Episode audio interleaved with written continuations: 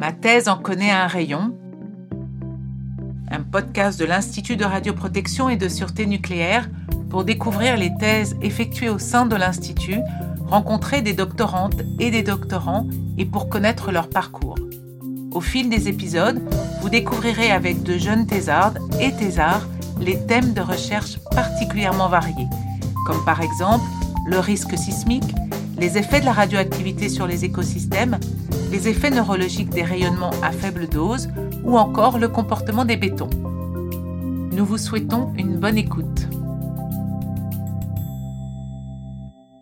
Comprendre l'impact des rayonnements sur la reproduction, c'est le thème de la thèse que nous allons découvrir dans ce premier épisode du podcast Ma thèse en connaît un rayon. Aujourd'hui, nous accueillons Elisabeth Dufour-Sekachev. Elle est ingénieure spécialisée en toxicologie et écotoxicologie. Bonjour Elisabeth. Bonjour. Elle est actuellement doctorante en deuxième année et avec passion, elle va nous embarquer à bord de ses recherches. Vous allez comprendre son sujet grâce à son exposé clair, concis et convaincant.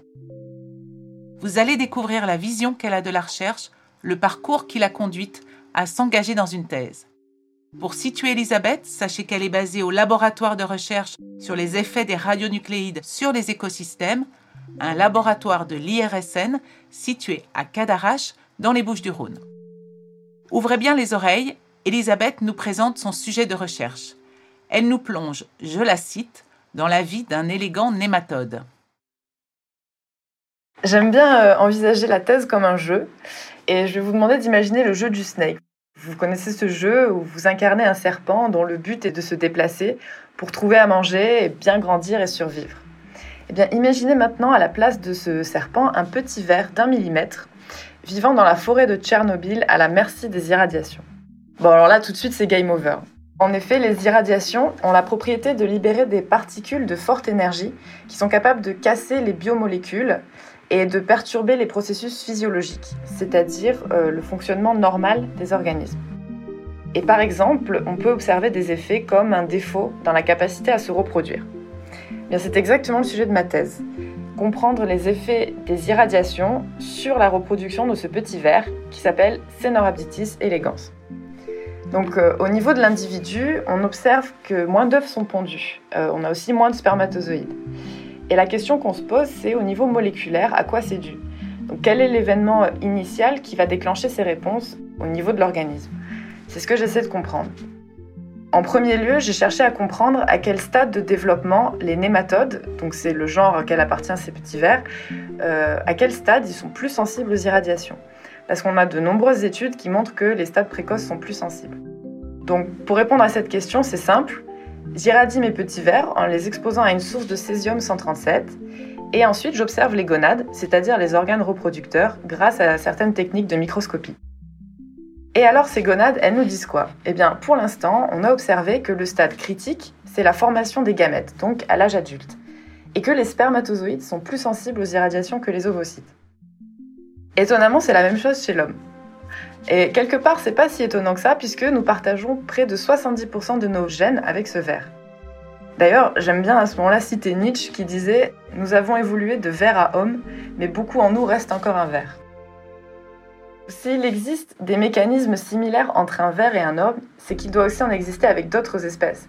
Donc une des questions à terme, c'est de savoir s'il existe des mécanismes communs entre les espèces dans leur réponse à l'irradiation. Nous venons d'entendre Elisabeth Dufour-Sekachev nous expliquer son sujet de thèse qui est intitulé Radiosensibilité des gamètes mâles et femelles, un élément déterminant de la reprotoxicité radio-induite. Elisabeth, pouvez-vous nous expliquer l'intérêt de vos recherches? Alors l'intérêt de ces recherches et de ma thèse, c'est à terme de caractériser une dose d'irradiation euh, où on va observer un effet au niveau moléculaire. Et euh, finalement, observer un effet au niveau moléculaire va nous permettre de prédire ce qui peut se passer ensuite au niveau des individus et des populations. Et donc, euh, caractériser cette dose d'irradiation, euh, ça permettra de déterminer une valeur seuil réglementaire pour protéger ensuite les écosystèmes. Effectivement, Elisabeth, vous nous parlez de seuil réglementaire pour protéger les écosystèmes. Déterminer des seuils, c'est quand même un objectif très concret pour un travail de thèse. Et on comprend dans votre parcours que la question de la réglementation, la question de la gestion des risques est très présente. Pourquoi vous vous intéressez à ces questions? J'ai choisi ce sujet-là et ces questions donc euh, de réglementation et de protection de, l'environnement et des écosystèmes euh, parce que au cours de ma formation, j'ai toujours été euh, très sensible bah, aux, grandes questions de société et en particulier de notre rapport à l'environnement. Et je considère que l'impact de nos activités humaines sur l'environnement doit être pris en compte à tous les niveaux, et quelle que soit l'activité. Donc, euh, l'impact des activités agricoles, de la production d'énergie, donc comme c'est le cas du, nucléaire.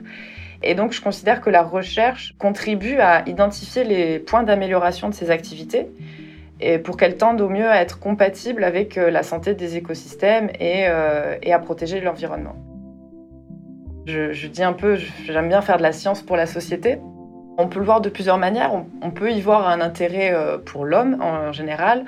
On parle souvent de services écosystémiques, à savoir euh, en quoi euh, les écosystèmes contribuent à la santé et l'activité humaine. Par exemple, on peut parler de l'activité d'un ver de terre dans les sols qui va permettre de rendre les sols plus fertiles pour l'agriculture. Donc ça, c'est une vision un peu comment est-ce que les écosystèmes contribuent à la santé et à rendre service un peu aux hommes. Mais personnellement, je considère que euh, du fait de nos activités, c'est aussi un devoir parce que nous cohabitons avec d'autres espèces, parce qu'on on est au niveau hiérarchique, euh, on fait partie de, cet environnement. Et donc, on partage les mêmes territoires, on se doit de, limiter notre impact euh, sur les autres espèces. C'est un peu la, la, vision un peu idéaliste que j'ai de la recherche. Vous menez, Elisabeth, vos recherches dans un laboratoire qui est situé à Cadarache. Est-ce que vous pouvez nous raconter une journée euh, type euh, d'une euh, doctorante qui se penche sur des petits verres de 1 mm alors ma journée type, ça dépend vraiment des périodes. j'ai un, quotidien qui change un peu selon les, périodes et selon sur quoi je travaille. Par exemple, je commence par bah, mettre en place des manips et donc à ce moment-là, je vais être au laboratoire tous les jours. je vais étudier mes verres, les irradier, puis je vais faire des analyses du microscope. donc ça, c'est vraiment le côté, euh, vraiment, j'observe, je, me pose des questions, je, suis vraiment au labo. Et puis après, une fois que euh, j'ai fait mes expérimentations euh, et que j'ai mes résultats, je me pose, je réfléchis, on regarde avec ma tutrice les résultats, on fait toute l'analyse statistique. Donc là, c'est beaucoup plus de... Ouais, je suis plus sur l'ordinateur et, et plus à théoriser un peu tout ce que j'ai obtenu. Et en parallèle de ces deux activités, donc euh, labo euh, versus euh, bureau, il y a aussi beaucoup de veille bibliographique. Le travail de thèse aussi, c'est toujours se mettre à jour sur ce qui est fait, sur son sujet, sur d'autres sujets. Donc énormément de recherche bibliographique. Et ça permet aussi de s'inspirer, de développer de nouvelles hypothèses et, et continuer. Donc finalement, c'est assez diversifié quand même. Enfin, ça dépend des périodes. Quoi. Au sein du laboratoire euh, où vous réalisez votre thèse, il y a 10 thésards. Est-ce que vous avez des relations de travail et de paillasse avec eux? Alors dans notre labo, on est, euh, ouais, on est pas mal de doctorants. Et on est notamment deux à travailler sur, euh, sur ce modèle, donc sur le nématode, c'est élégance. Et on n'a pas du tout le même sujet, mais du coup, on gère ensemble l'élevage et on est souvent au laboratoire ensemble. Et ça, c'est vraiment très agréable parce que voilà, on s'aide, il y a beaucoup d'entraide, euh, on partage énormément scientifiquement aussi. C'est au niveau des discussions qu'on peut avoir, c'est vraiment très enrichissant. Revenons sur votre euh, domaine de recherche qui est l'écotoxicologie, c'est-à-dire la discipline scientifique qui est à l'interface entre l'écologie et la toxicologie. Pourquoi vous vous intéressez à ce domaine? En fait, je me suis intéressée à l'écotoxicologie euh, parce que une des premières choses qui m'a marqué au cours de mes formations, comme euh, j'ai une formation d'ingénieur agronome, euh, on parlait beaucoup des produits phytopharmaceutiques, donc des pesticides. Et en fait, il y a énormément d'études qui sont faites pour justement voir l'impact de ces produits sur l'environnement. Et de manière plus générale, en fait, l'écotoxicologie, c'est l'impact des polluants sur les écosystèmes, sur l'environnement. Et donc, j'ai voulu très vite m'impliquer dans ces problématiques. Dans le cas du, nucléaire en particulier, il y a eu euh, les accidents de Tchernobyl et Fukushima qui ont déclenché un peu cette question ben, qu'est-ce que ça a fait à l'environnement? Ça, a vraiment changé notre perception du risque. Donc il y a vraiment une question qui s'est posée à partir de là. Et euh, j'avais envie d'en faire partie et j'avais envie de participer à, la solution. Ce qui m'intéresse, c'est que euh, au niveau en particulier écologie, on n'aborde pas du tout le problème de la même manière que pour l'homme. Par exemple, quand on parle des rayonnements ionisants, chez l'homme, on va s'intéresser à des effets comme euh, le cancer, euh, des réactions inflammatoires, euh, des maladies. Enfin, on est plus au niveau de l'individu. Et en écologie, on va chercher à évaluer la santé globale de l'écosystème. Donc, on va s'intéresser aux effets sur les populations. Et donc, on n'observe pas du tout les choses de la même manière. On sait que bah, s'il y a une diminution de la reproduction, il va y avoir un déclin dans les populations. Donc, c'est ça que je trouve intéressant aussi, c'est cette approche un peu multi-échelle. Quoi. Et donc c'est au cours de vos études d'ingénieur que vous avez décidé de faire une thèse. Comment s'est passé ce choix? Oui, au cours de mes études d'ingénieur, j'étais pas tout à fait sûre en fait d'enchaîner sur une thèse. Enfin, j'avais ça euh, en tête depuis longtemps, mais euh, je voulais voir un peu ce qui se faisait, un peu dans tous les domaines. Et euh, j'ai fait mon stage de fin d'études dans le réglementaire.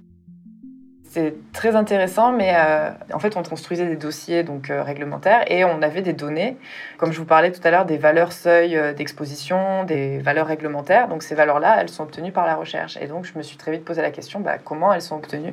Et donc voilà, c'est ce qui m'a conduit vers la, vers la thèse. Alors je vais vous poser une question qui est posée à tous les invités du podcast Ma thèse en connaît un rayon. Je ne serais pas arrivée là si. Est-ce qu'il y a un événement décisif ou une personne qui vous a décidé à vous engager euh, dans une thèse? Euh, Je pense que euh, le choix de la thèse s'est fait grâce à mes, enseignants, surtout de, ma spécialisation, qui, sont bah, des enseignants-chercheurs et qui vraiment m'ont donné le goût pour, ces questions-là, pour aller creuser, pour l'esprit scientifique.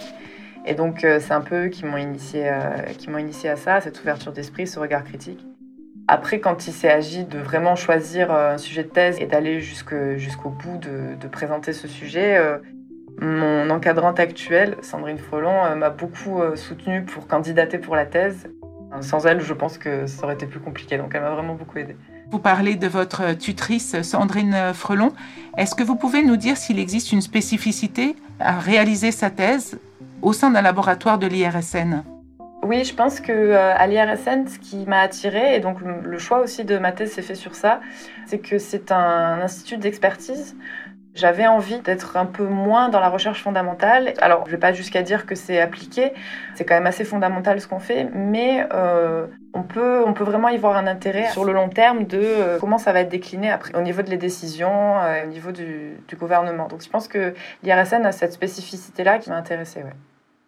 Alors venons-en à une autre question euh, qui sera posée à tous les invités de ce podcast Ma thèse en connaît un rayon. Pouvez-vous partager avec nous un, beau sujet, un beau souvenir de recherche? Ah oui, alors euh, pour les gens dans le domaine, ça va paraître tout bateau, mais moi, j'avais jamais fait de recherche avant et donc j'étais super fière. C'est euh, ma première image au microscope.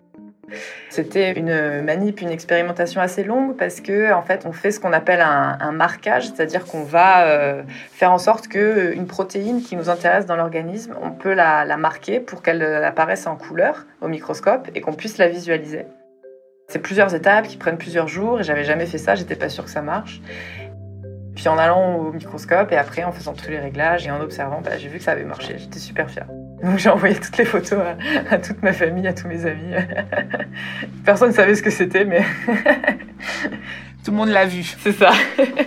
Elisabeth, est-ce que vous avez déjà des projets euh, après votre thèse? Vous êtes actuellement en deuxième année euh, Oui, après la thèse, euh, j'ai envie de retourner un peu vers l'évaluation du risque, toujours en écotoxicologie. Ça, c'est sûr que ce domaine-là m'intéresse vraiment et me passionne. Après, j'aimerais bien peut-être sortir un peu de la recherche et retourner vers euh, bah, justement ce qui m'avait manqué quand j'étais dans le réglementaire, cet aspect recherche-là. Je pense que maintenant que je l'ai acquis et maintenant que j'ai ce recul, j'aimerais bien retourner là-bas pour euh, justement dire, bah voilà, maintenant je sais d'où viennent ces données, donc euh, je peux vraiment être efficace et, et, voilà. Donc après, j'exclus pas de, de, continuer dans la recherche aussi, hein. ça peut être peut-être plus dans l'industrie, donc pour découvrir un peu des nouveaux contextes. Quoi. Donc beaucoup de portes encore ouverte et de possibilités pour, euh, pour poursuivre. Euh, que diriez-vous à un jeune qui se pose la question de faire ou ne pas faire une thèse? Oh, Je pense que si on se pose la question de euh, est-ce qu'on a envie de faire une thèse ou pas, c'est que déjà quelque part au fond on a envie de la faire. et je pense qu'il ne faut pas avoir peur de... de se dire, moi ce que je me dis c'est trois ans c'est long, ça va être intense, ça va être difficile, mais en fait c'est surtout passionnant et, Et euh, oui, il y a des moments où c'est stressant, il y a des moments où on est fatigué, mais euh, franchement, c'est, ça vaut le coup. Et avoir cette opportunité-là, bah, ça ouvre encore plus de portes après. C'est vraiment mon premier projet où je suis vraiment autonome de A à Z dessus. On le dirige un peu bah, voilà, à notre façon et c'est très enrichissant. Moi, je recommande la thèse. Merci Elisabeth d'avoir partagé votre expérience et vos travaux de thèse au cours de cet épisode du podcast Ma thèse en connaît un rayon. Merci Sandrine Frelon, chercheuse et tutrice de la thèse d'Elisabeth au laboratoire d'écotoxicologie des radionucléides de l'IRSN. En vous rendant sur le site internet irsn.fr, rubrique La recherche, vous découvrirez les différentes thèses en cours au sein de l'Institut.